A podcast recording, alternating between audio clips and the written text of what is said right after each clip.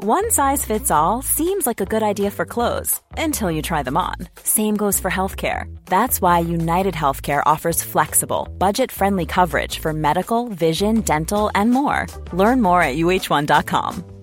Quality sleep is essential. That's why the Sleep Number Smart Bed is designed for your ever evolving sleep needs. Need a bed that's firmer or softer on either side? Helps you sleep at a comfortable temperature? Sleep Number Smart Beds let you individualize your comfort so you sleep better together. JD Power ranks Sleep Number number 1 in customer satisfaction with mattresses purchased in-store. And now, save 50% on the Sleep Number limited edition Smart Bed for a limited time. For JD Power 2023 award information, visit jdpower.com/awards. Only at a Sleep Number store or sleepnumber.com.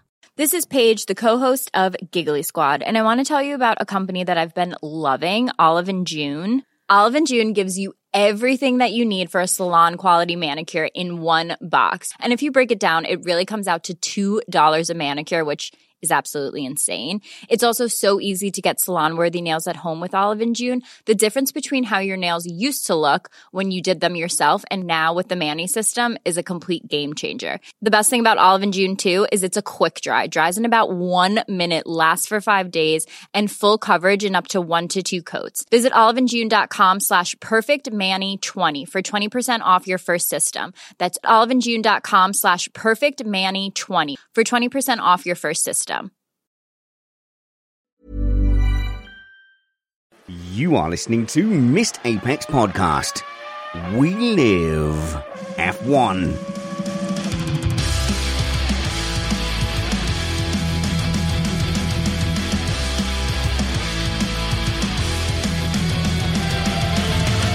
Welcome to Missed Apex Podcast. I'm your host, Richard Reddy, but my friends call me Spanner, so let's be friends. Today, we're going to discuss all the news coming out of the Formula One news cycle, including key personnel moves at McLaren.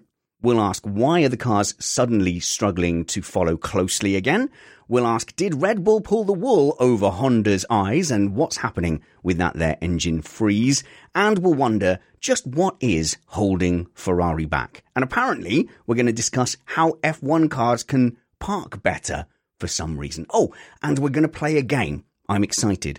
The new game we're going to play is called What If. So I'm going to throw out hypothetical suggestions and let my panel tell me why I'm wrong, or perhaps for the first time ever, they might say, Oh, wow, amazing spanners. What a great idea. So it's just a bit of a formalization of the things I tend to do already. Do you remember when I decided that I wanted to just ban all chicanes, which I thought was a fantastic idea, but I was challenged on that a lot, quite rudely from my panel and the feedback on the email as well.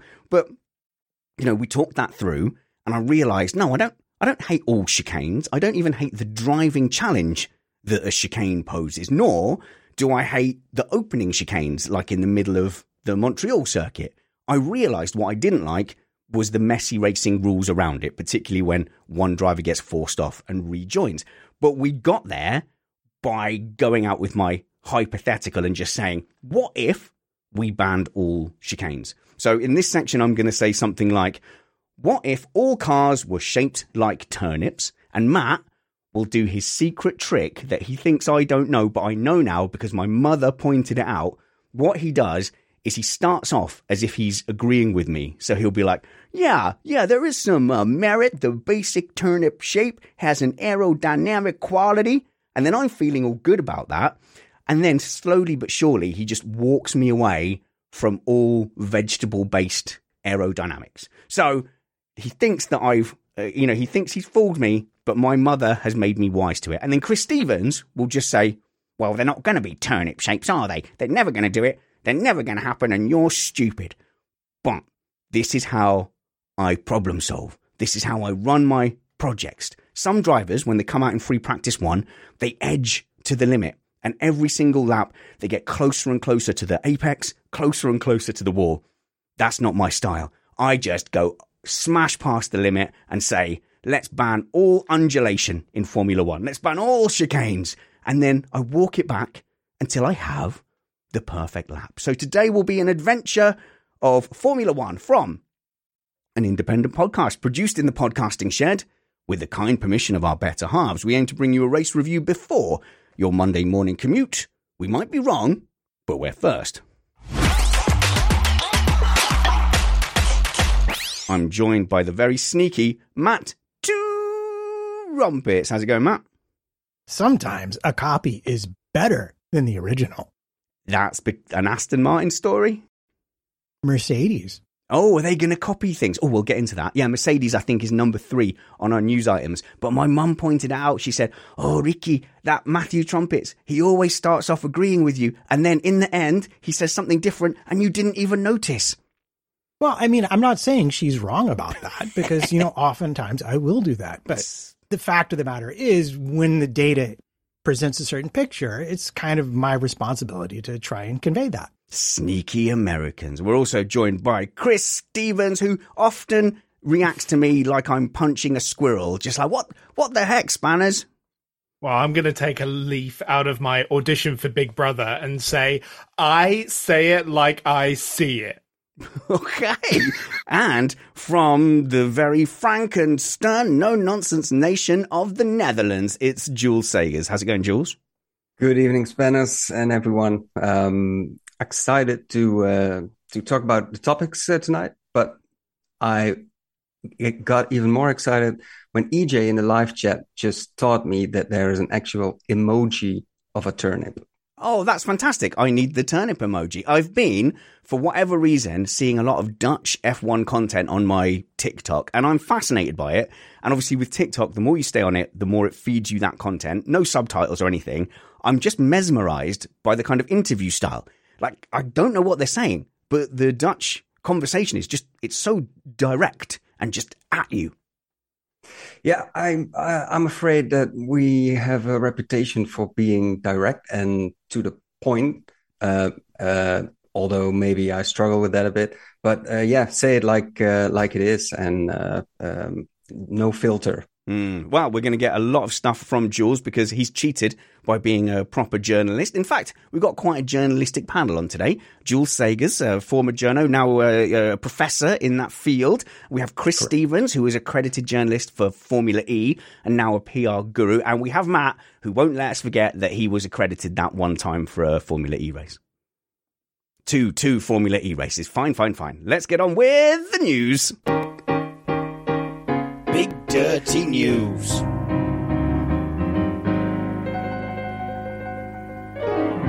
Well, I think the big news, let's go with Matt Trumpets here, is personnel changes at McLaren. James Key's out and the Ferrari guy in. And uh, this was predicted by Kyle Power. Uh, yeah, it's a pretty interesting story, actually. Um, after McLaren has gotten off to a rip roaring start this season. Yeah. Um, it emerged quite rapidly that uh, McLaren is undergoing a major technical restructuring. And as part of that restructuring, James Key, who has been there since their sort of revival uh, post uh, Honda, uh, will no longer be there. And instead, uh, we will be uh, treated to a tripartite technical structure at the top with Peter Prodromou, Prodromou, Prodromou. Why do I, I recognize? Know, it'll be one of those. Why do I recognize that that name?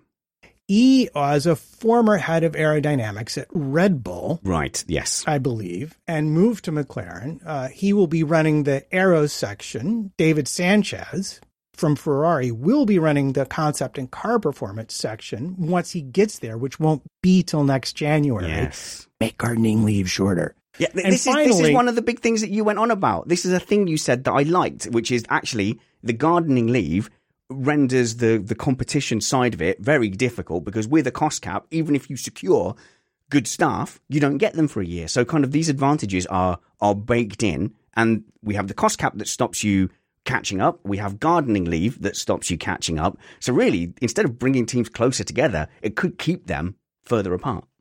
Yeah, and it's worth mentioning that in the realm of things, this is how knowledge has always traveled between Formula One teams.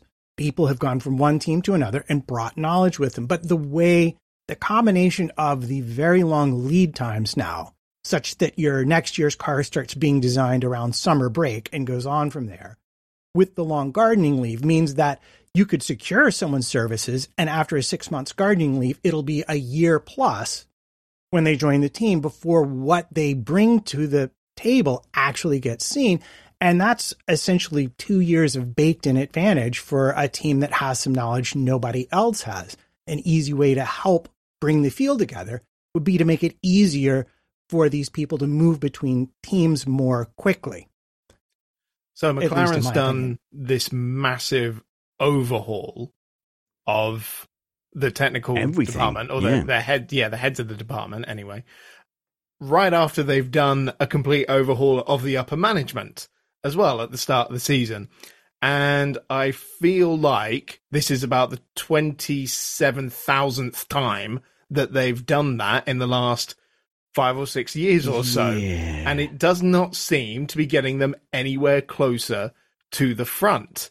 And at some point, you have to look elsewhere and say there's something else that's keeping us from getting back to the front. And they cannot mm. keep saying they're on the right path when clearly this year they've taken a huge step backwards. And like Matt says, the earliest that these changes are going to have an effect is 2025. Uh, specifically for for Sanchez though, the the 2024 yeah. coming in 2025. Uh, but James Key has not been there particularly very long either. Who did he take over from?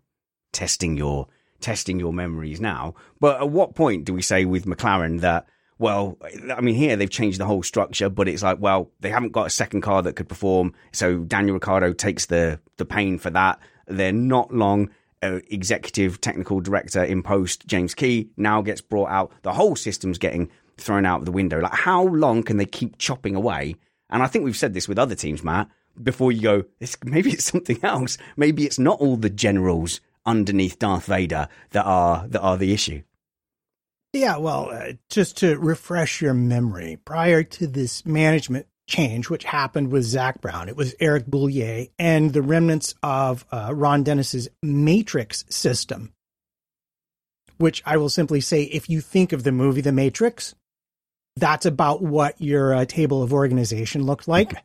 Okay. Very complicated. There was shared decision making. There were no clear lines of anything. That got chucked out. James Key came in. They designed a good car for 2019, and it was a good platform for the 2021 seasons. But it has issues. Those issues haven't been resolved. And once, um, oh, the Audi team principal now left. Yeah they decided to have a serious look at how things were running because they have a new wind tunnel and simulator coming in and they want to up their game. And this is why we've arrived at this moment. Yeah, well, where we've arrived, Jules, isn't particularly positive. If you is it the 2019 season? I think you're talking about. Didn't McLaren come fourth? Yeah, I think they came fourth or something like that. But anyway, they've been going backwards, so they're not really looking like they're even struggling for fifth at the moment or fighting for fifth. Sorry, Matt. Well, essentially the 2019 car became the car for 2020 and 21. It was right, a platform, yeah. and and compared to where they were with Honda, they made forward progress. They were third, sure. maybe fourth, fourth and fifth, and it was a close one those two seasons. But they've clearly not made the progress they wanted now. So we have new people coming in. And uh, Andrea Stella, who is now the team principal, essentially becomes sort of the executive technical director because he has an engineering background. He's an engineer.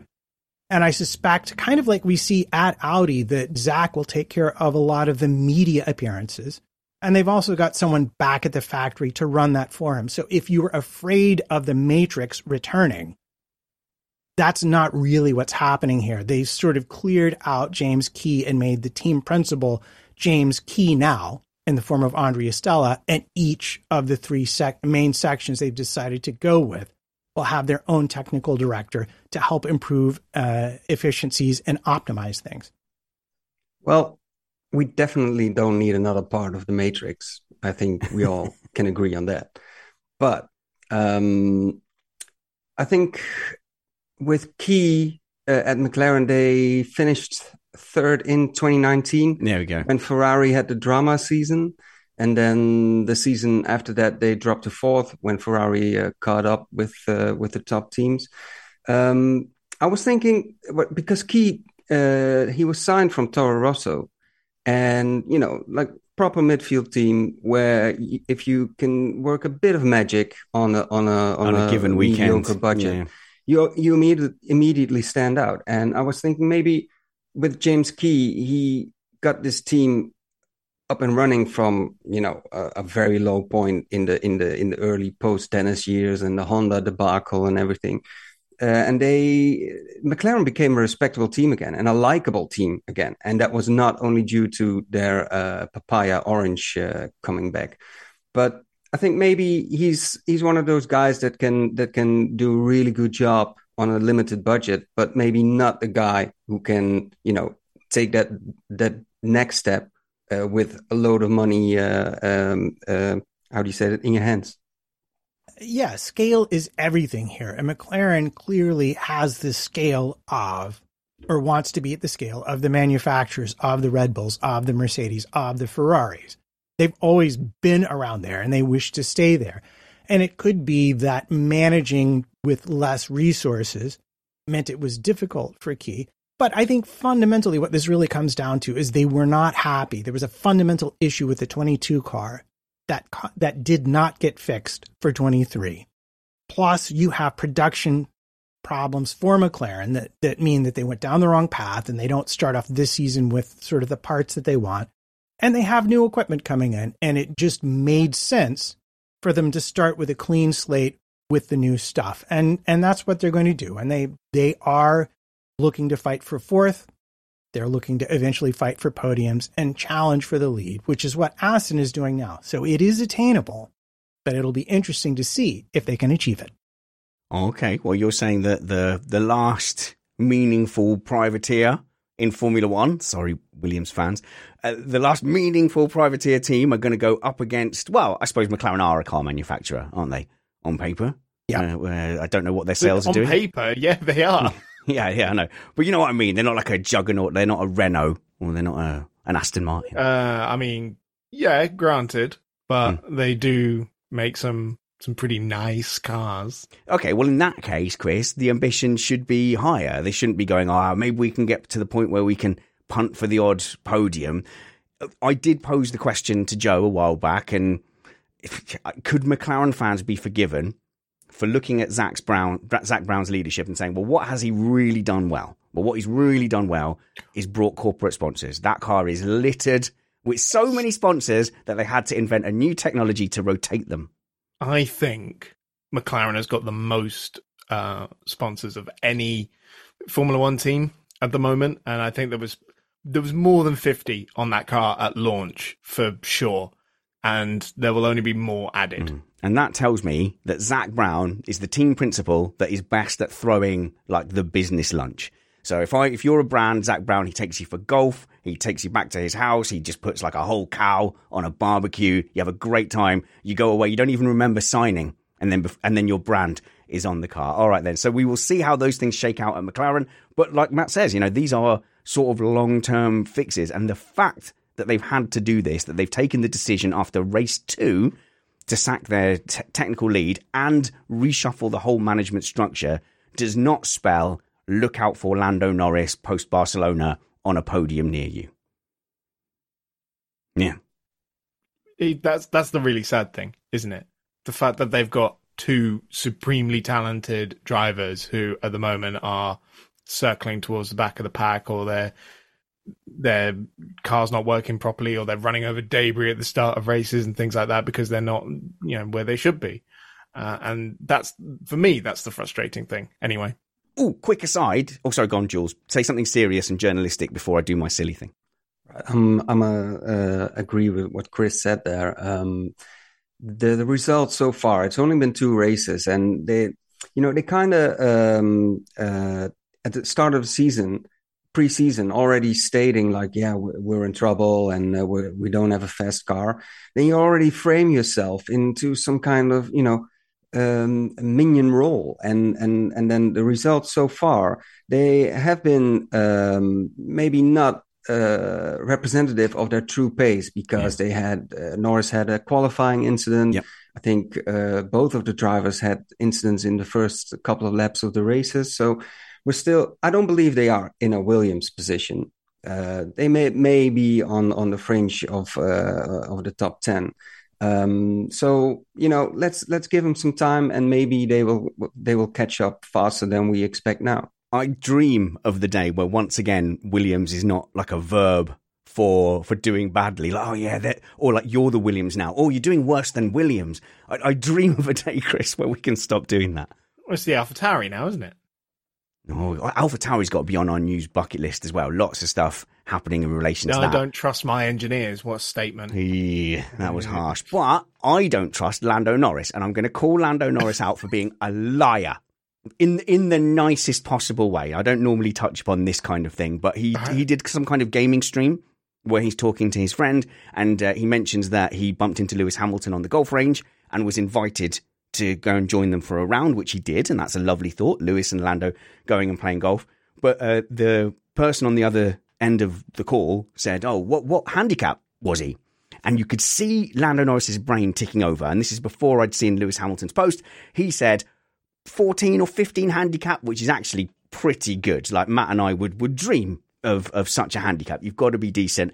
And then he said polite things like, "Well, when he hits it, it goes." So then I scuttled over to Lewis Hamilton's Instagram, where he sh- have showed a picture of him driving off the tee. And there's no way, there's no way Lewis Hamilton is a 14 handicap. That is a terrible driver swing. Lewis Hamilton, he's the greatest of all time, statistically and actually in Formula One. But that was a rubbish drive that slices all day long.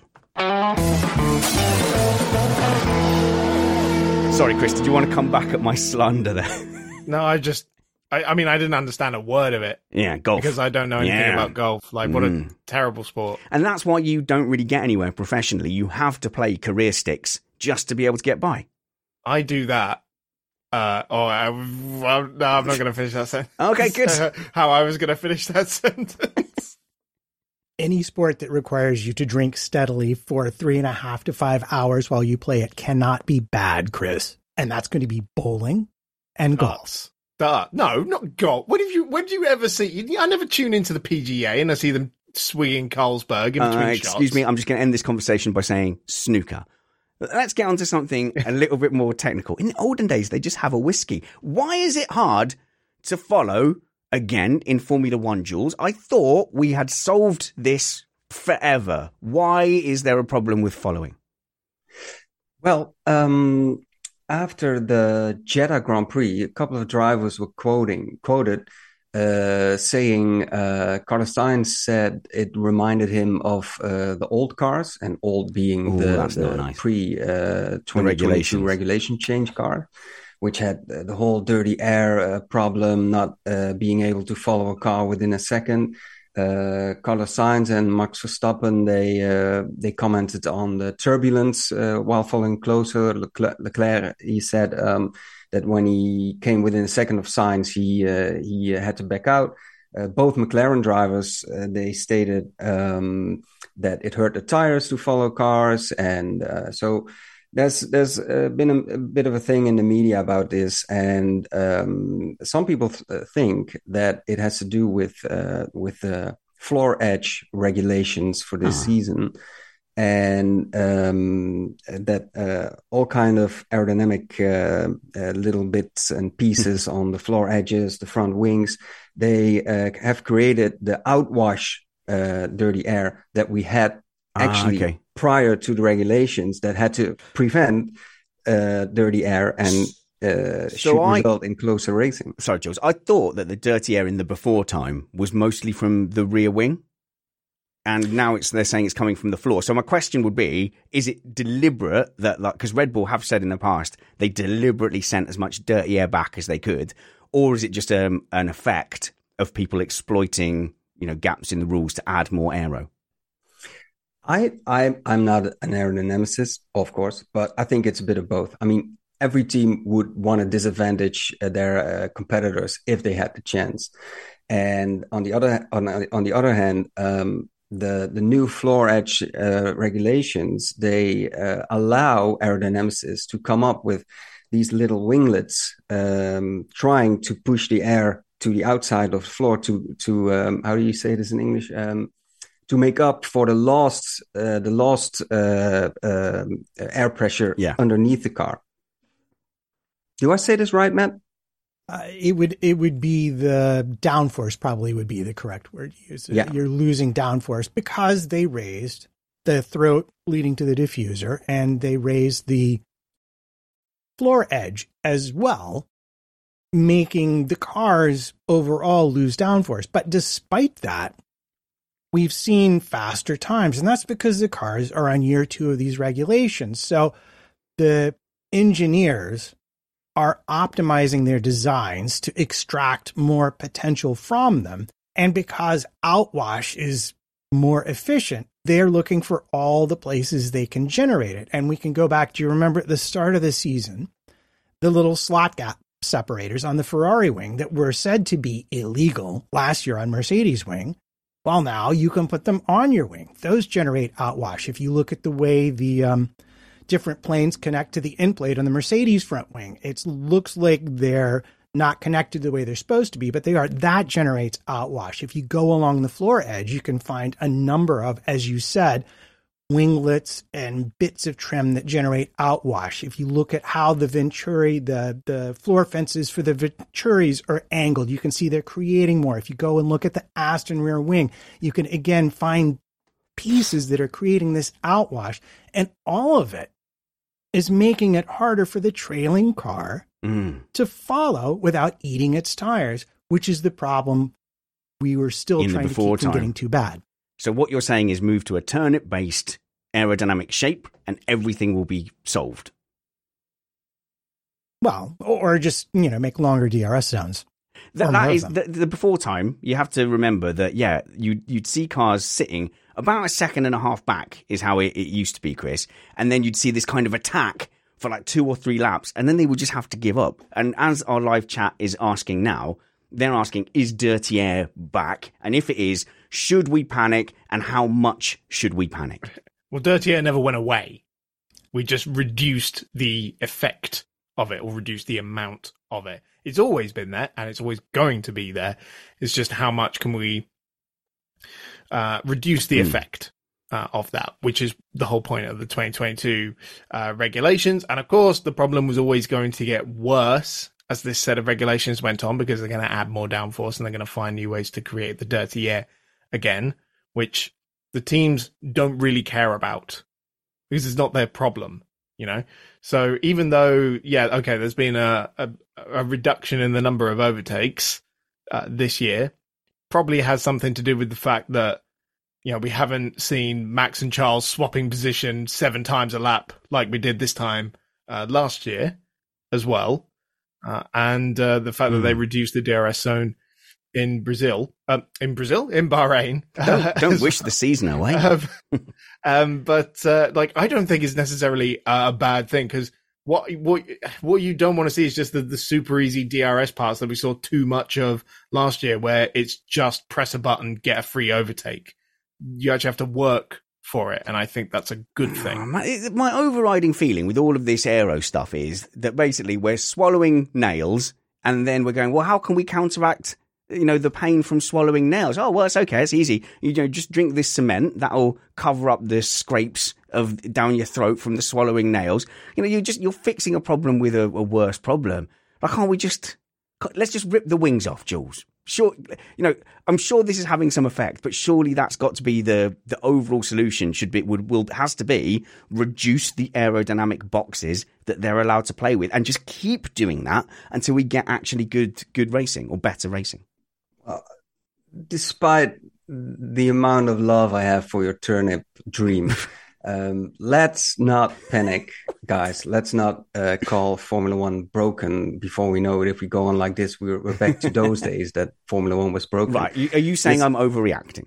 Well, I think a, a lot of it, give it some time. I mean, um, again, two races uh, uh, under underway, and Sure. uh, especially Bahrain had a lot, a lot less overtakes than the previous years. But as uh, Chris just uh, just said already, uh, shortened DRS uh, start finish uh, zone this season. And um, Jeddah, for instance, uh, had just a little bit less overtakes, but more than the first race in Jeddah in 2021. So, right.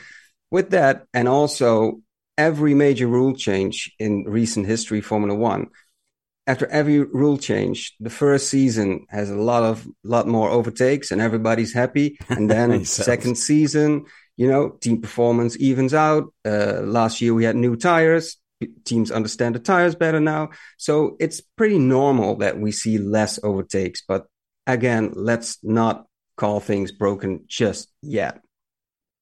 Uh, yeah, I would just tell Spanners he's wrong here. Yeah, no, we don't need to panic at all. Let's think You're about wrong. Ferrari. Have they shown up?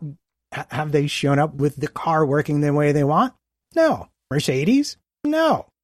McLaren? No. In fact, there's, I'd say if I, aside from Aston and Red Bull, most of the teams are, are still figuring things out. Plus, we had a change in front tire construction to confuse the matter. There are issues like the slot gap separator. Some of them can be addressed by regulation, but this is the game that Formula One engineers play with the regulations, regardless of what the rule set is. The FIA is going to have to be nimble to keep them from getting too out of hand, but it's way too early to, in a blind panic, decide that we should just simply remove rear wings to solve the problem. And front which, wings. Right, and okay. front wings. So I urge anyone to go and search for the South Park episode, uh, Chipotle Way. You know, and, and and if you've seen that, you'll understand the analogy. But basically, they're finding ways to solve a, a fundamental issue that, if for some reason, is just baked into the sport, which is it is too much aero. I, I think everyone feels like this no, Chris, come on. There's too much aero. There's an obsession with the fastest possible lap time and overall performance, and that is more important than allowing racing. Yes, it's Formula One. The point is to create the fastest cars well, possible. Hang on, hang on, hang on. okay, let's take, take point of the championship. Of course, it's focused hang on, on aero. Okay, take a, a, lap of Silverstone and whatever a Formula One car does it in. What's the okay. second fastest series around Silverstone? Like, there's uh, there's what, still a lot Go on. What do you reckon well, it'll be? It'll be well, it'll be Formula Two, wouldn't it? Okay, Formula Two. So we could take off quite a bit of aero and still be faster than Formula Two, and then you could just take Formula Two and make that slower. No one cares about. Oh, it's ten seconds the faster on the record. Um, we don't care that they've been they're three seconds apart because they're basically giant aero machines. But there's still a lot of aero. You need a lot of aero to go fast at all. If you're talking about just, well, let's just forget aero. Yes. And then suddenly it's not going to be Formula One anymore. Matt, agree with me unconditionally so we can smite this, this pox upon our show that is Chris Stevens. Uh, yes, you are correct. Yes. At a certain at a it. certain point, the extra speed doesn't matter. But also, I mean, Formula One does pride itself in being the fastest around a road circuit, which means you need a fair amount of downforce for the squiggly bits. And uh, really, if they wanted to improve things, they'd make the cars a lot lighter so that your horsepower per unit of weight ratio improved. It's it's still pretty out there, but you know, uh, but those are pipe dreams because of safety and frankly just the nature of ground effect regulations in general. You need longer cars. But we went down this road literally 10 years ago Formula One cars got their wings slashed and their exhaust things slashed. Yeah. And everybody moaned. No, Reddit, Reddit slow. moaned. Reddit moaned. That was it. No, no, no. Reddit no, kicked no. off and then they added, bolted on tons of aero in 2017. It's your fault, Reddit. If you're involved in any way in Reddit, that was your fault. Even the drivers, because the like the GP2 cars at the front were quicker than the slowest Formula One cars around all the mm. aero circuits uh, like Barcelona, for example. So they made that snap decision yeah. and decided we need to make Formula Wrong. One 27 seconds Wrong. a lap faster. Yeah. And then suddenly we had all these overtaking problems, which just led us exactly to where we are today. So basically, we go back in time. And this time we don't make the incorrect decision to listen to random internet forums and just bolt on a ton of aero and make racing impossible. It doesn't seem that hard to me. Uh, Jules, this is your segment though. Does the FIA have a fix if one is needed at all? Well, um, that's a very good question. um, I, I don't know. Uh, uh, to be to be honest, uh, the feeling I have is uh, this is a this is a, a, a, story which which is there Uh, the driver comments are there, but I don't think anyone uh, within uh, within the, the Formula One management is uh, is panicking like we have been. Chris, all, all I will say to anybody who says, "Oh, Formula One's really boring," right? Go and watch other motorsports. Then there is so much that is not burdened Oh, by the yeah, fact that yeah, it yeah. needs to be the fastest thing in the world. Formula One is about competition, sporting excellence, and goddamn speed. You know, I- and if there happens to be wheel to wheel racing in amongst that as well, then that is a byproduct and a bonus. It is not the point of the championship. Go and watch Formula E. Go and watch touring cars. Go and watch literally anything else. Stop mm. ruining my sport with all your whinging. Well, it's my sport too. And as much as I love that rant, I think there's possibly a middle ground to be had here. I think, Matt, I don't know if the modern Formula One audience or indeed the modern Formula One owners would put up with a 2017 knee jerk reaction now that basically killed racing because for a long time it, they, that made it impossible impossible to follow and we had these ridiculous things where you see people you knew that once they got within 0.4 their fronts were going to start burning up and they you know and, and the racing would effectively stop i don't think liberty would allow f1 to go in that direction again Uh, no, and let's remind ourselves first and foremost, Formula One is an engineering competition. So again, another potential solution we've already mentioned: gardening leave, make it easier for knowledge to travel between teams. And and we we will see. I, I'm sure as time goes on, uh, the racing get closer again as we get a more mature uh, set of regulations here. Cool fact a crocodile can't stick out its tongue. Also, you can get health insurance for a month or just under a year in some states. United Healthcare short term insurance plans, underwritten by Golden Rule Insurance Company, offer flexible, budget friendly coverage for you. Learn more at uhone.com. Hey there, it's Michelle Norris. I'm host of a podcast called Your Mama's Kitchen. When I travel, I'm usually looking for a way to find a taste of home when I'm not at home. And one of the things I love to do when I am at home is entertain. And Airbnb allows me to do that. When I was in California recently, I rented a house that had a great kitchen. And when we were sitting around the table, we're all thinking, we're in someone else's house. Someone could be in all of our homes as well. If you have a home, but you're not always at home, you have an Airbnb. Your home might be worth more than you think. Find out how much at airbnb.com/slash host.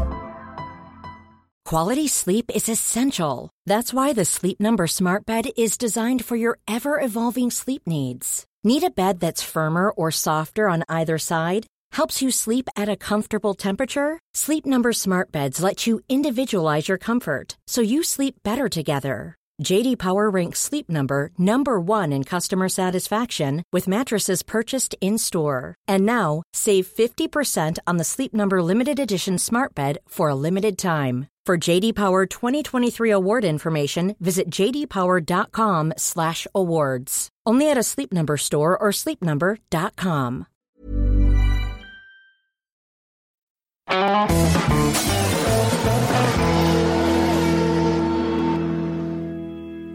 It's time for my new game called What If? And basically, I will set up a hypothetical where I encourage Chris Stevens to not just out and out go, oh, well, that definitely won't happen. It's stupid. And just try and explore it. It's a thought exercise. It's blue sky thinking. I'm thinking outside the box here, guys. So stick with me. Today's What If is what if the second tier of the FIA single seater racing ladder was full of teams trying to gain promotion to Formula One. Sure, in this plan, the cost cap might have to be reduced further. There would have to be various supports for teams getting promoted or relegated, like there is in the top two tiers of football. I think this would solve a few problems. First and foremost, it would give room once again to privateer teams who could come into a kind of Formula One light that was basically the same kind of formula, but maybe more spec parts, which made it slightly easier. Uh, so they could concentrate and focus all their available funds on on the areas that aren't spec. There'd be less spec parts in the the real or the top tier Formula One, if you like, but maybe that cost cap has to come down even further.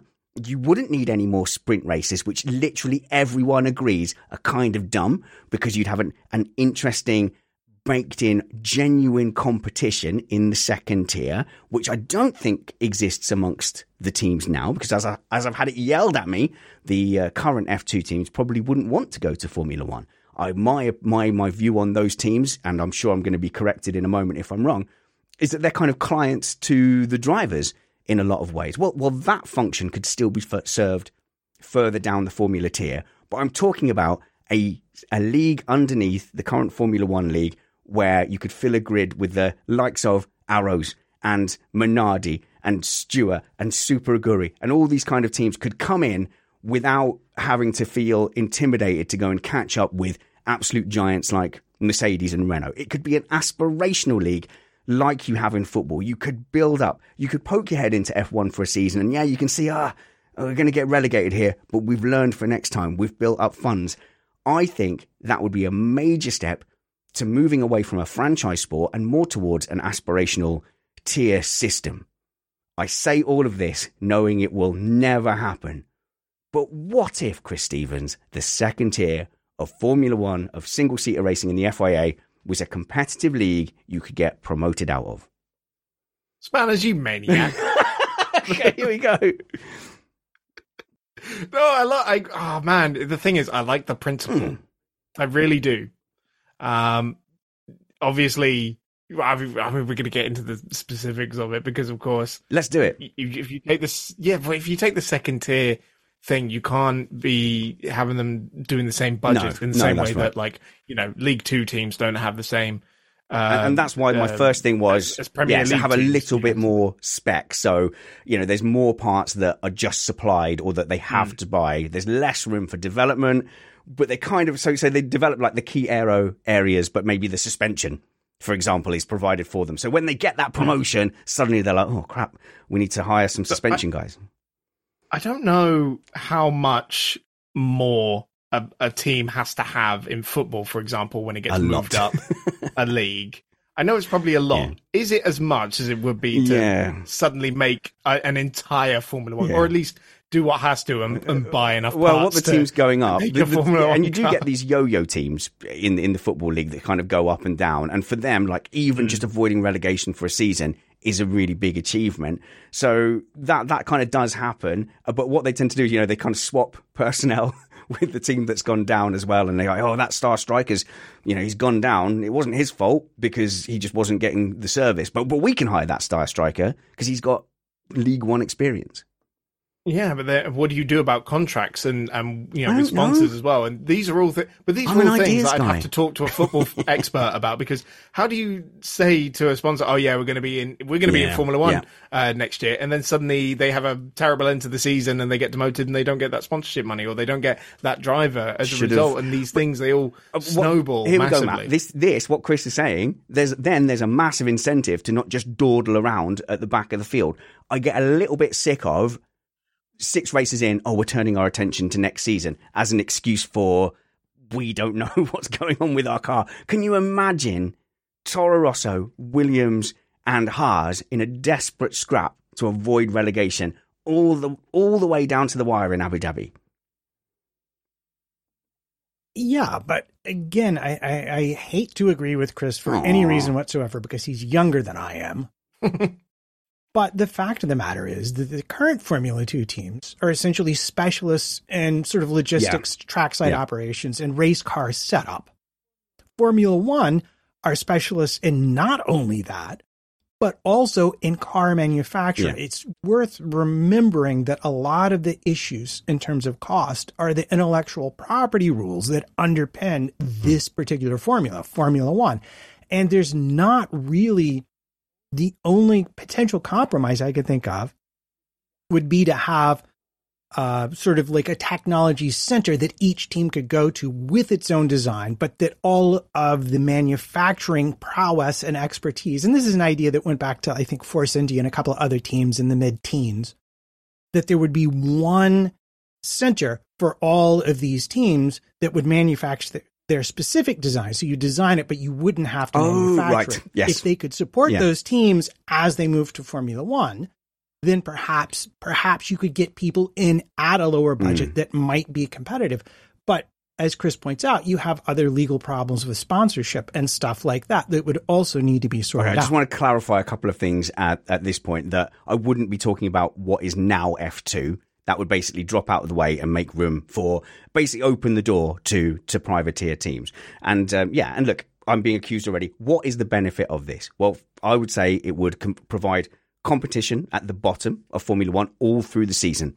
You couldn't bin it off um, it would provide an incentive to have not pay drivers because you really are scrapping for every point. The, the fact that Williams can phone in a couple of seasons with two pay drivers, which they have done in the past, it, to me is not competitive. That's not a competitive model. And I don't know if that happens in other franchise sports, Matt. I know the Americans, you love your franchise sports, but you shouldn't be able to just turn up knowing you're safe. Like, where's the, what's the point in teams doing that? Uh, sorry, I was just going to ask, like, how many is a couple in England? Because, geez, yeah. just a couple of seasons. Yeah, and just it's more than a couple of teams that do this as well. So effectively, once you get to the, the midpoint in the season, Chris, you've only got about four mm. or five teams really fighting for anything. Yeah, and I, I, just to sort of clarify on your point of why it wouldn't be like you know the existing Formula Two, yeah. for example, I cannot overstate enough how fundamentally basic Formula Two is when mm. compared. Yeah, so this wouldn't 1. be Formula Two. I mean, really yeah, clear. Spec series, they're limited to twelve mechanics, you know, per car. So yeah, yeah, yeah, yeah looking yeah. at something in something entirely different. different. definitely. And I just love the fact. Uh, let's let, let, who's let's pick any kind of of race team. Like think think of a race team, Chris, from another series. Uh, there isn't in Formula. There is, yeah. Uh, I, to Cheetah. No, they oh, went okay. bust. Um,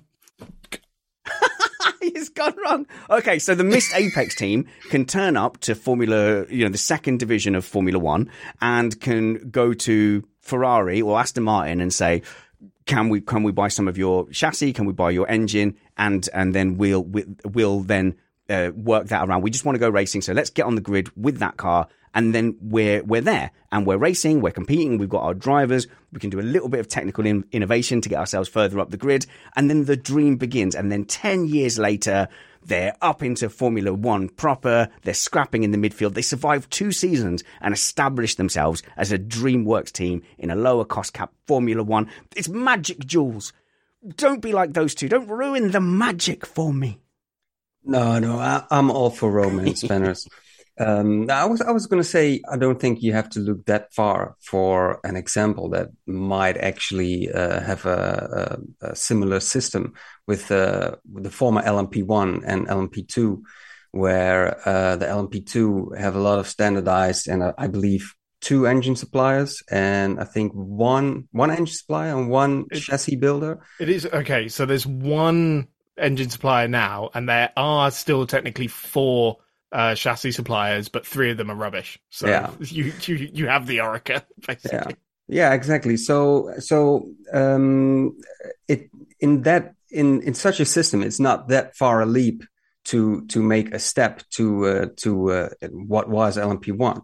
So I like what Matt said that if you have part of the infrastructure that you can either take over or or mm. make use of, it it it could be workable and it would be so much healthier for a, a sport, a top tier sport like Formula One, to have the danger of relegation. I mean, can, what what other mm-hmm. professional sport could you could you name that you know doesn't matter if you finish all last? American I mean, sports?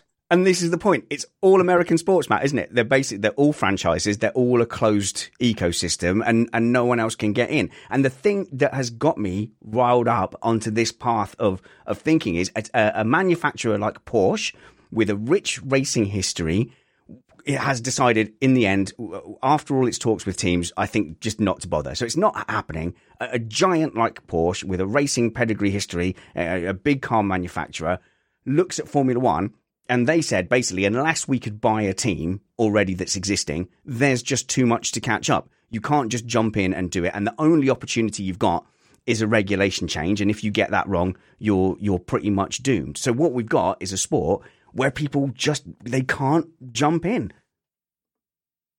Chris. So uh, Jules has reminded me uh, that before Formula Two and GP2 as we have now, we have Formula 3000, which was the second tier uh, before Formula One, and they used to in the in the 80s and the early 90s, you would have uh, a string of available chassis suppliers, tire suppliers, engine suppliers as well, and you would just sort of pick yeah. and choose and make your own little deals of all um of all these things. So it wasn't a, a yeah. you know a spec series, but it was sort of closed into you know what you could buy from from certain people, and you didn't really make anything um, yourself. And and and even that principle now is being used in uh, American sports car racing, where you know the man, the manufacturers are partnering with uh, with chassis suppliers and and basically chucking their engines into it. You know, actually, I love Chris brought this up. The current Aston Martin team, it originates from the Jordan Formula One team, and Jordan Formula One team made the step from F3000 to Formula One successfully. There were less successful attempts, like I think the Coloni team in the 1991 season. Oh, anyway, we're too young so to remember, it, Jules. No idea. Yeah, but that but that's that's pretty cool isn't it i mean we have we have an actual actual example mm. here like way from way, way back in the day but even though they are like the second fastest team of this moment matt yeah well i just get back to it if we really want this idea to work yes we do the teams we all will do. need to design their own cars because otherwise they will not be capable of being in i have a counter to that I have a counter to that, Matt, which is lots and loads okay. of people are making this point in the chat, which is you're basically describing two spec series. Now, I think the ambition is probably to bring that cost cap down or to at least maintain it. The cost cap is here to stay. And increasingly, you will have to make Formula One more of a spec series, or these advantages, like the advantage Red Bull has baked in now, last for a whole regulation set. If you've got a wide berth of things that you can spend your limited cost cap money on, you basically have to to give up whole seasons at a time and save up to be able to make a push for next season or the season afterwards. F1 is going to have to become more of a spec series to maintain this cost cap. And that's the premise I've got. So so with my League 2, Formula 1 would yeah, make another step down into the into spec territory and the league below it would be again another step more spec. That doesn't mean there's there's not room for innovation for aerodynamic changes, for suspension changes. Uh, but I just don't see how F1 survives as a. I don't see how F1 goes to becoming more of a prototype uh, type sport or less of a spec series because there's no longer the funds to manage that. Well, it's always a balance between freedom and uh, close racing. The more freedom you have, the more money you spend, and the wider the gaps you're likely to get if you want a team to be able to step up to Formula One, it needs the capability to, at a minimum, as we've seen with Haas, design its own aerodynamics and any parts of the car they're required to. So it's, I think, acceptable to have like a manufacturing, as I said, center. Yeah. Where let's say our 10 teams in Formula 1.5, let's call yeah. it that, that one center manufactures all the cars for all the teams. That one center does all the wind tunnel and simulator testing for all the teams. And the 10 teams then share that cost or the series mm. provides some of the money and the teams provide the rest on a on a per share basis. Well, that'll save them enough money to make it cheap enough that maybe Porsche will want to come in and some of these mm. other manufacturers that don't want to necessarily spend that kind of money out of the gate. And if they do get promoted, they will still have access exactly. to that center and they will they will they will have the knowledge on their design team to really be competitive. If you're going to make it mm-hmm. work, that's the only way I see, see it working. Porsche, yeah, Porsche could just settle in and just have a low key, no pressure Formula 1.5 team, and uh, and they wouldn't be being lost out of F1 uh, like they are now. So uh, this is a good spot to end that segment with everyone having been won over and agreeing with me. Stop shaking your head. No one can see that on the audio version. I shouldn't have said it out loud, should I? Matt, what's slowing down Ferrari? I just I, I jumped um, a new um, topic on you without giving you time to refresh your notes. So instead, Matt, I'm going to go to a topic that you know very well. Where are you playing music next in New York? And can people go and see you? Yes, they can come see me. I will be playing at Shrine up in Harlem, 2271 Adam Clayton Powell Boulevard. Again, this Friday at 10 o'clock. Can people come see me? Yes, please, by all means, do come. Check it out. It was a pretty wild crowd last time. And uh, the music is, if I do say so, pretty good. And uh, I think we'll put a link in the show notes if anyone is interested. If you're around Friday at 10 in New York City, I mean, there are things to do, unlike certain other places one can. So uh, Matt's, Matt's playing night. coy, but Matt does the show notes. So he will put a link in there. Frankly, he could say the earth is definitely flat. And I would just let that fly because stuff like show notes stresses me out. What? Ferrari, Matt? What's holding them back? Well, essentially, what's holding them back is they cannot manage their tires. Right. Okay. Okay. Fine. Right. Tire talk. Then is it? I'll go. I'm just going to go and uh, g- grab a beverage. You crack on. Well, the good news here is that they know what's going on. They they have some issues with, I think, the front end of the car, but on single lap pace, they're not really out of it with Red Bull in the way that it's looked so far. It's just they can't keep the tires alive, mostly because of an issue that they are happy to tell us has been identified and that they also see in the wind tunnel. And what that means is that it's something that can be fixed and possibly, probably this season with development. This is not a Mercedes problem. This is a, oh, we've figured it out and we think we can uh, make it better. Okay, promises, promises. How confident are you that it will get better? Do you know what? They, they came out of the box looking like easily the sen- second strongest team. They finished up after the second race looking like a, a distant fourth, to be honest. And they looked all a bit confused, all a bit shell shocked. Add to that the engine problems and the turning the power unit down or, or whatever it was, changing the power unit in an abundance of caution, already going through the electronics unit. It's not painting a hopeful picture if I was inclined to give the Tifosi hope, what what would I what would I say here? I'm not, by the way, but what would I say?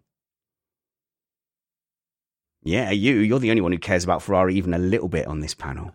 Chris hates them. He's what the I would, worst. I, I, again, what I would say is we have seen the potential of the car expressed over a single lap, and it's not really that far off of the Red Bull if they are correct, and the, and as they say, if the correlation is good with the wind tunnel, then there really is a decent possibility that we will see in the race now improved performance as they bring developments to the car over the course of the season. Doesn't mean they'll be in the championship fight this season. I don't know about that, but it does mean that it's possible possible that it's going to get a little bit harder for Red Bull to just, you know, turn their engines down to 80% so that their gearboxes don't implode. Excellent. We'll be back with more news after this important message from Bradley Philpott.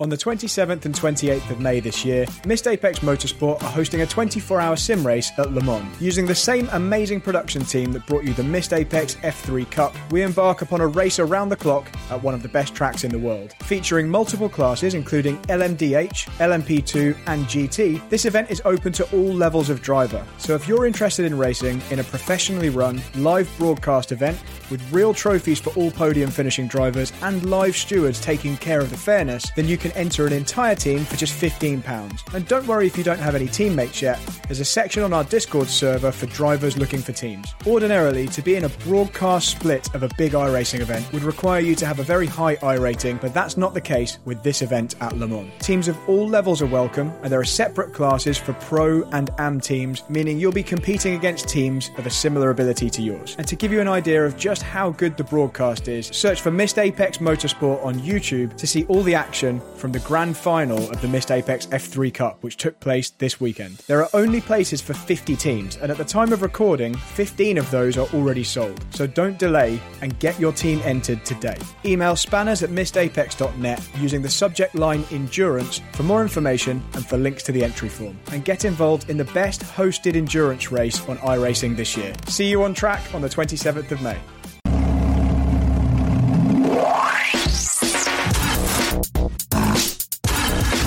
Endorse that highly enough. Get involved in our next endurance race. And like I'm always yelling in this shed, I'm always saying get involved in any kind of racing. Play the F1 game. Go to your local indoor kart session and just chuck 30 bucks at them to go and just smash it around an indoor track and just get that helmet on, pull the visor down and just have the feeling of getting up and behind another racer and just doing something that involves turning a wheel. You will not regret it. And of course, you know, from our point of view, apart from our karting events, we do put on sim events.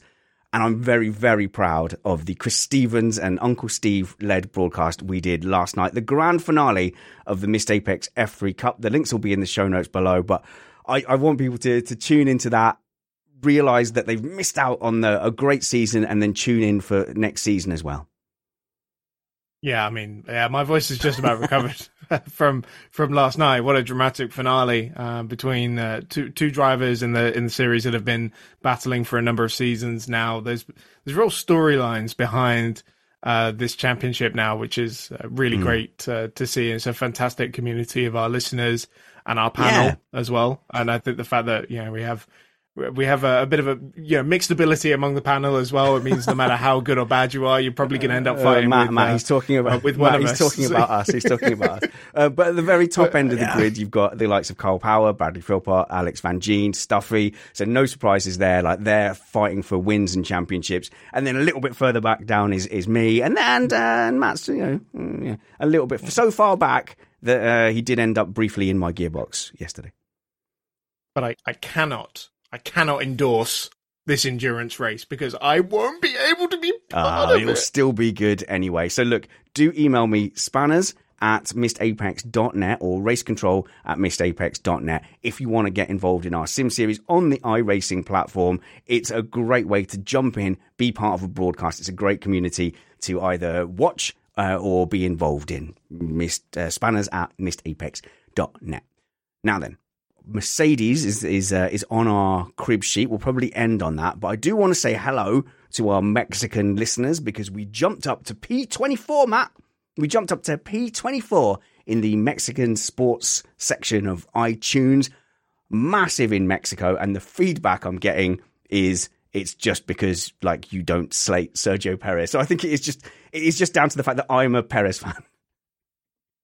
Well, I mean, uh, I will any port in a storm, as they say. Yeah, we'll take it. But I, I deliberately don't listen to other podcasts on F1 anymore, and I don't know if you do. I used to. I used to sit and absorb a lot of them, but it's far too easy to accidentally like copy tones, arguments, and like vibes and drum beats. And I caught myself doing that a couple of times uh, a couple of years back. So now I've just gone, no, I'm just going to fire in ignorant and when I get things wrong or I say stuff that's weird, I let you guys and the listeners yell at me and tell me I'm wrong.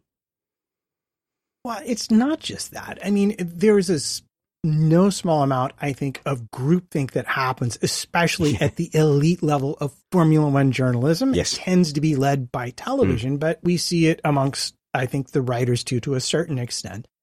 And I find myself sometimes sitting there going, like, wait, why are you saying you know, after two years of Alonso, Ocon's under pressure for Gasly. Really? Really? Did you not think about that sentence before it came out of your mouth?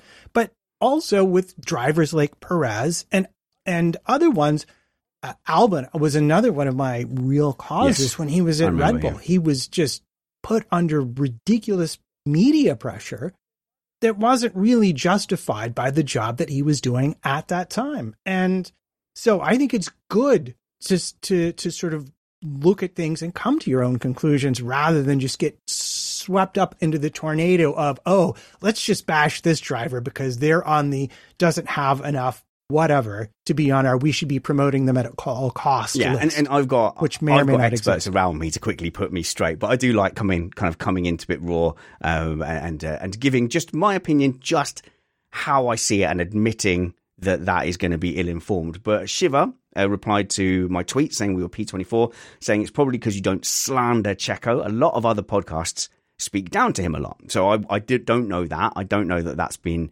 happening. But if that's true, then yes, you have a safe haven here. Toro says that's because Missed Apex gives fair praise and criticism of Checo. And I do. I criticize Perez as much as I criticize any other driver. It's insane to hear how, oh, and then he names a bunch of other podcasts, talk about him like a second class citizen and forget that a good portion of the US listeners are Latino. Well, if I say to you, Toro, that I have a Uncle Jose and an Uncle Carlos, then you and me and you maybe we're on the we're on the same uh, level there. Uh, but uh, the thing is, as a Perez fan, you know, watching him from the beginning and, and just identifying him as a driver that I like and, and someone that I can root for, I've watched that journey and I know that in midfield cars, he's been doing these amazing things. And I've been watching him in races where maybe if you didn't care about Perez, you'd think he was anonymous and he disappeared.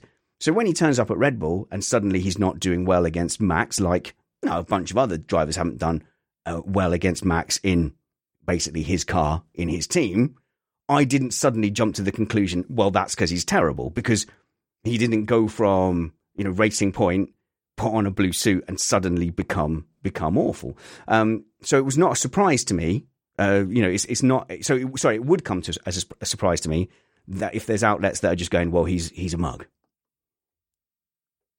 Just on uh, Matt's point there about sort of getting swept into, uh, mm. yeah, group thinking. Uh, I think that be- because motorsport media and like you know even just in, in, in Formula One, it's such a small little world. It is really really small. When I was a Formula E journalist, I did a an article uh, in which I praised a certain driver that other journalists in the mm. community did not necessarily agree with. Buemi, and I right? Was sort of oh. no, no, no, no. I'm not going to go into specifics. Sam Bird uh, about it, and I'm sure, I'm sure it was, it was all like uh, well, in, you know, was it di Grassi? Well intended. No, it wasn't. No, loads of people agree di Grassi's amazing. Just shut up and let me tell my story. God Di damn. Now everyone knows Da Costa. Stop okay, naming okay, okay, drivers sorry. that everyone agrees is amazing. Sorry. God. It was Sam Bird. Come on. no, it wasn't. Anyway, go on, no, carry on. Don't, don't, don't, remind me about Sam. I feel so bad for him this year. Um, and um, there was, I don't know, in a, you know, inadvertently or not, a, a sort of pressure uh, to uh, agree yeah. with the other journalists. They're like, oh yeah, no, I've I've written a rubbish thing, and I shouldn't have praised that driver because he's clearly rubbish. That was my yeah. story. So, I think there is definitely potential, uh, Jules, for Perez up against the mighty Max Verstappen, who is having a moment in his Formula One career, and that is an understatement. F1 is Max Verstappen right now, but there's just that little thread of hope from last weekend where, where me, as someone who's, who's watched Perez, you go, in the right circumstances, that lad has taken like nine podiums, often in absolute dogs of cars. I don't understand the mentality of people who would write a driver off. If you've watched his career and watched his results, why on earth would you write him off if the stars align? Well, isn't that exactly down to who his teammate is? We always say, yeah, the driver you have to beat is your teammate. And he is, unfortunately for him and a lot of the Mexican fans and also listeners, uh, he's he's up to uh, needs to fight Max uh, Max Verstappen, and I mean.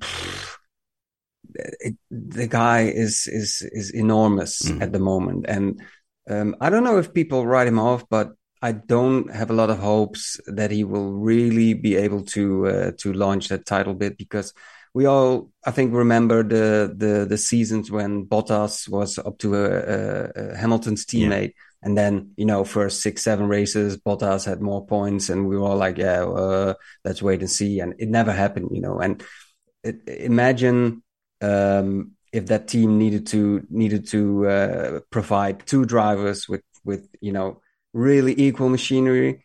I don't think Red Bull has shown at any time in their in their in their years in Formula One that they are uh, willing to do hmm. that. It, Matt, it would have to be Rosbergian. Was that you that said that on the Sunday on the Sunday race review? It would have to be a Rosbergian season. Like Max Verstappen would have to have uh, just the the worst luck and underperform, and Perez would have to be fighting out of his skin. But I I I would challenge anyone to say that Perez isn't a potential world champion in in the right car on the right season on the right day. He's hundred percent proved that he has the ability to to take a car, to lead a team, to win a title. In fact, Jules, come back on that because because you're Dutch. I assume you're going to disagree. Because I'm Yeah. Dutch. Um, no, no. You know, I think um, everyone saw Jos Verstappen's uh, reaction. You know, we all saw the, the video, Yeah. and then a day after, we had a video from over shoulder, and you saw that uh, Jos Verstappen did shake or high fived uh, Sergio Perez, but you know, the look on his face It was thunder. tells you tells you that they still feel Perez Mm. has uh, has something Yeah, in that's a good point. and has if they weren't worried, Yeah, why are they getting so stroppy? Exactly. After I keep saying it, after Brazil last year, they know Sergio Perez is not gonna, you know, play second fiddle. I, I, I think it was more telling than just, oh, Jos Verstappen, he's such a prick. Oh. Uh, uh, he's such an. Uh, to, I don't to, know. to be honest, Jules, You know- it is only the Brits that get upset about that. Uh, so I apologise for that language, but any kids who are listening, and uh, Isn't that the Dutch yeah, exactly. But the Danes, Christian took about two years to stop swearing on Missed Apex podcast because the Danes don't mind it. It's a low level profanity. So I apologise. I'm not going to beep it, but just to the kids and the parents listening, just an education that different cultures have different standards for what represents magic naughty words. Indeed. But don't let that take anything away from the point I was making, please. That I think it was telling. You know, Mm. I think Yeah. you're right. I think you're right, Matt. Well, I just refer you to uh, the last race weekend when, after the safety car restart, now that Max had moved up, you assumed immediately he was going to pass Perez. And I looked at a couple of laps and I said, nope, Mm. not going to happen. He's not going to catch him. I think Perez has kind of a unique opportunity this season with this car, unless they really alter how it changes in the balance over the course of the rest of the season with development because it's really going to be down to I think qualifying and and mainly the first stint. He he was not losing anything to Max unless anyone think Max was not trying. I just refer refer you to the radio messages Oh, was. to the engineers in which both of them refused to come anywhere near the sensible delta Red Bull was trying to give them so they didn't both blow their engines up and run out of allotment later on in the season. I think it's a lot closer right now than most people realize, and that could add some unexpected excitement to the next couple of races. I think the question you kind of need to ask is, you know, could Perez, for example, have won the title last year if Max Verstappen wasn't his teammate? Mm. You know, would he have beaten Charles Leclerc in a in a title Oof, fight? Yeah. Uh, yeah, and this is the question I would always ask of Bottas as well, but especially in the years when uh, Ferrari were challenging Mm. in like 17, 18, things like that. Bottas would not have won. Oh, well, the 17, Championship 17 them that 18. It, it- that, we, that was a great question because how many drivers could you have put in Vettel's car that would have won the title for Ferrari in 17 and 18? And off the top of my head, Well, I can say Hamilton, Alonso, Verstappen, uh, Kobayashi, Leclerc. yeah, Perez. So I, I think there's a lot of drivers who wouldn't have made the mistakes Vettel made and would have brought that title home. Yeah. And kind of to your point, like I I don't want to deconstruct it too much because I get what you're trying to say, but ultimately, really any driver with the right car, Yeah, yeah, with course, the yeah, right I team, I know, I know, I know. I- the right Did you not? could as, win the as I was saying title. that, I instantly kind of went, oh, Button, uh, Rosberg, you know, those. those What, I mean, like Latifi with the right car could win. The, yeah, exactly. But these are not like, you know, they're they're still great drivers in their own right, just because they're not at the sort of Verstappen, Hamilton. Well, hang on, I'll point out Barrichello had the right car in the right but- season and didn't win a championship. So you've still No, got didn't. to. Uh, Yeah, he uh, no, he didn't because he had Jensen Button Ah, as a teammate. well, there you go. there you go. Ah, Ah, mm, ah. The rest of the podcast Well, is just I noises. Ah. I just want to go back to ask Chris, like, in which car? Last year's car or this year's car? Because last year's car, I- I don't know. This year's car, again, I think Red Bull has has evolved their concept quite a bit, and it seems to be more neutral between the two drivers, so they can each get what they want out of it, but it doesn't unfairly penalize one or the other. So to me, this is going to be a lot down to how does Red Bull develop the car from here, and does that affect the balance in a way that either advantages Perez or Verstappen? Because right now, I look at that second stint at Saudi, and I'm like, there's not really a lot to choose between the two of them in terms of the lap times they were making. how long do we expect that to last? Yeah, yeah. We're looking at a pretty small sample there as well of Mm. 30 laps in this specific circumstance where we knew Max had a, a- a concern about the car, whether it was actually impeding him or not. We, we you know, we don't really know. No way. Did And you we see know- his last lap? Yeah, okay. No way. Okay, fine. But then uh, we we know that is a great track for Perez as Yes. well because Yeah, he was very yeah, quick yeah, there yeah. last year as well. So how long do we realistically Well, well, the thing is, this is what I said in the, the race review. You know, it was a perfect storm. He, we know he likes his street circuits. Verstappen had that issue. So, from a pundit point of view, we get to Australia, and either things start to go wrong for Verstappen a little bit, or he makes a mistake, which is, which is, I think that's what it will take for for Perez to to be ahead. Like the overlap, I think Perez has to be perfect to to have a chance of winning, and then rely on something not quite clicking with Verstappen. That's how I feel it goes. If that happens and Perez picks up a win in Australia, suddenly we've got three weeks of speculating on a Perez championship. However, if Verstappen just blows everyone away, then we'll just be saying, "Oh, well, that was that was a bit of a storm in a teacup." But Matt, it is a street circuit, Australia. I was ah. going to say, let's tap into that dominant narrative we were just discussing earlier. I mean, Perez being a street circuit specialist is the thing. Australia is a street circuit. There's actually a fair amount of them on the overall calendar this season.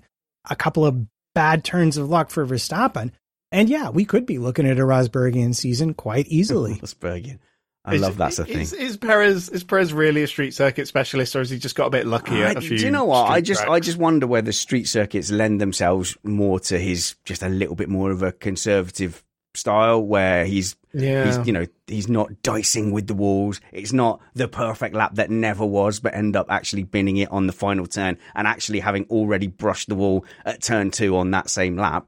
You know, maybe it just suits that the, the person who's coming in and taking a bit more speed off and then and then carrying speed through the apex. And maybe that's the difference in driving styles.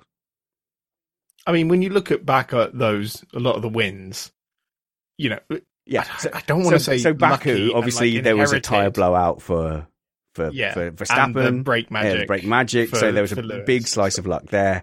Yeah, but don't ruin Yeah. it. The narrative now. I don't want is to, but it's- Perez is a street circuit specialist, and he's definitely, Okay. definitely gonna win in Australia. well, it's a completely different type of street circuit as as Mm. well, isn't it? It's it's got a few more slower uh, corners, but it's also just an entirely different surface Mm. as well because the one in Saudi is you know specialist for the uh, for the for the event and it's very new and it's very Yeah. smooth, uh, whereas Australia is proper proper like just road surface with all the markings on it. That- and that's everything. true, but also okay. Take away the markings, street furniture, and and black out all of the surroundings. There are tracks, street tracks that you would drive around them and you wouldn't be sure that they were a street circuit. So Montreal, Australia might fall into that. If you're in Singapore or Monaco, you know you're on a street circuit. Yeah, the thing about the thing about Montreal though is it's kind of it's kind of not really a street track. It's still you know kind of a permanent facility. It has street circuit elements, Mm. um, but I wouldn't call it a street circuit in the same way that Australia or Baku are street courses. Jules. Yeah, I was just going to say Melbourne has is a bit of an unknown this time because the the track layout has uh, been altered a bit to improve overtaking. Um, if they don't work, and with the apparent uh, problem with overtaking we have yet again, imagine what happens if Perez is the first one to come out of turn one on Sunday, and what would happen then? You mean? Dream. I'm not biased. yeah, so it wasn't um wasn't a hit last year when they made the changes. They took out the chicane, they tightened some of the corners to make them a bit more overtakey, for DRS zones as well. Still wasn't a massive hit. So I don't know. We we see it could have just been a sort of blemish on the Okay, record. so Konzi has in our live chat has made a brilliant uh, point here. The the Perez the Perez Street Circuit moniker is as annoying and dubious as the George Russell Mr. Saturday tag. And remember, all that Mr. Saturday tag, he was up against. Uh, he was up against uh, the Polish driver uh, Kubica, and who was, you know, in a much diminished physical state, and also up against Latifi. No offense, Chris, I know you're a Latifi stan. So that Mr. Saturday thing just meant that whenever he had a good performance, it really kind of showed up, and it made him look like a, you know, an absolute genius. He is undoubtedly a fast qualifier, but you've also got the Jensen Button weather specialist myth when basically whenever rain came down, he would just do the opposite of what everyone else did. And when it came off, he looked like an absolute genius and he played to that as well. So perhaps the street circuit thing will turn out to be like that. But if he wins Australia, where I'm pushing personally, I'm pushing that narrative massively. And then when he doesn't win, say Baku, I will ignore it and pretend I, I never said it. So uh, thank you very much for tuning into Missed Apex podcast. Follow our panel, Jules Seegers at Jules Seegers on Twitter. Yep. Yeah, and also follow Chris at Chris on Racing, our lead commentator for the F3 Cup. Yeah, I'm on the Twitters, the Instagrams, and the TikToks. Mm. So you can go and follow and me. Missed Apex is on all of those things. We're on the TikTok, and uh, it's quite funny. Like we've just, I've just tried doing that thing where I just point the phone at myself and just say what I reckon for 90 seconds, and they're they're all yeah. right. So go and follow the TikTok if you want to see me randomly in my pajamas, or even one I did on a beach when a, a thing just occurred to me. Uh, but yeah, and go and check out the links in the show notes below for the Missed Apex F3 Cup and watch Chris Stevens and Chris Catman Turner uh, lead the commentary for that fantastic Steve Amy production. And Matt at MattPT55 on Twitter and Matt Trumpets on Facebook, where you you post regularly pictures of trumpets. Well, I mean, that is my yeah, name. Follow me at Spanners Ready, Richard Ready. Links in the show notes below. Go check them out. There's lots of things to click on, follow, and interact with. If you are a patron, patreon.com forward slash missed apex, then we have been doing every Friday a very casual post practice breakdown of what we've seen, what we're looking forward to over the weekend. It becomes instantly irrelevant. And, uh, you know, by Sunday, it's completely irrelevant. Plus, we divert onto lots of non F1 topics at all. I think we spent about 10 minutes talking about my my journeys on e-scooters and whether I should sell my car or not. It's worse content. It is definitely worse content, but it's a relaxed forum. And so far, it's got very positive feedback from our patrons. Patreon.com forward slash missed apex, 199 a month, ad free feed, and that preview uh, show that we've been doing. Chris. And can I make just a, a very quick okay. note as well? That, you know, 33% of you watching this on YouTube right now are not subscribed. Subscribe, man. Now you you need to go and do that. I'm looking at you, Damien. Subscribe. And you, Derek. Okay. Why aren't you subscribed, Derek? Please, yeah. and like it and everything like that. All those things. Um, if you're a podcast listener, you might not even know that we've got a fantastic video production uh, that Steve Amy does on our YouTube channel. And if you're on YouTube, may as well go and subscribe to the podcast so we can be there with you for your Monday morning commute. We have Mike Caulfield uh, and the audio listeners will also get treated to Mark Preston's story about Super Aguri in the mid 2000s. So that will be coming up on your audio feed on Tuesday. And like I said, we'll see you on the preview on Friday or for the race review on Sunday at 8 p.m. But wherever we see you next, work hard, be kind, and have fun. This was Missed Apex Podcast.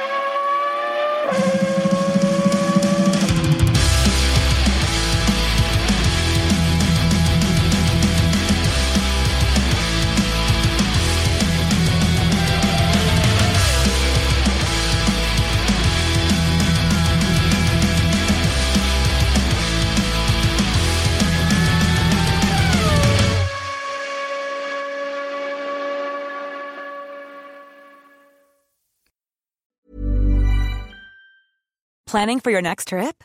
Elevate your travel style with Quince. Quince has all the jet setting essentials you'll want for your next getaway, like European linen, premium luggage options, buttery soft Italian leather bags, and so much more. And is all priced at 50 to 80% less than similar brands. Plus, Quince only works with factories that use safe and ethical manufacturing practices. Pack your bags with high-quality essentials you'll be wearing for vacations to come with Quince. Go to quince.com slash pack for free shipping and 365-day returns.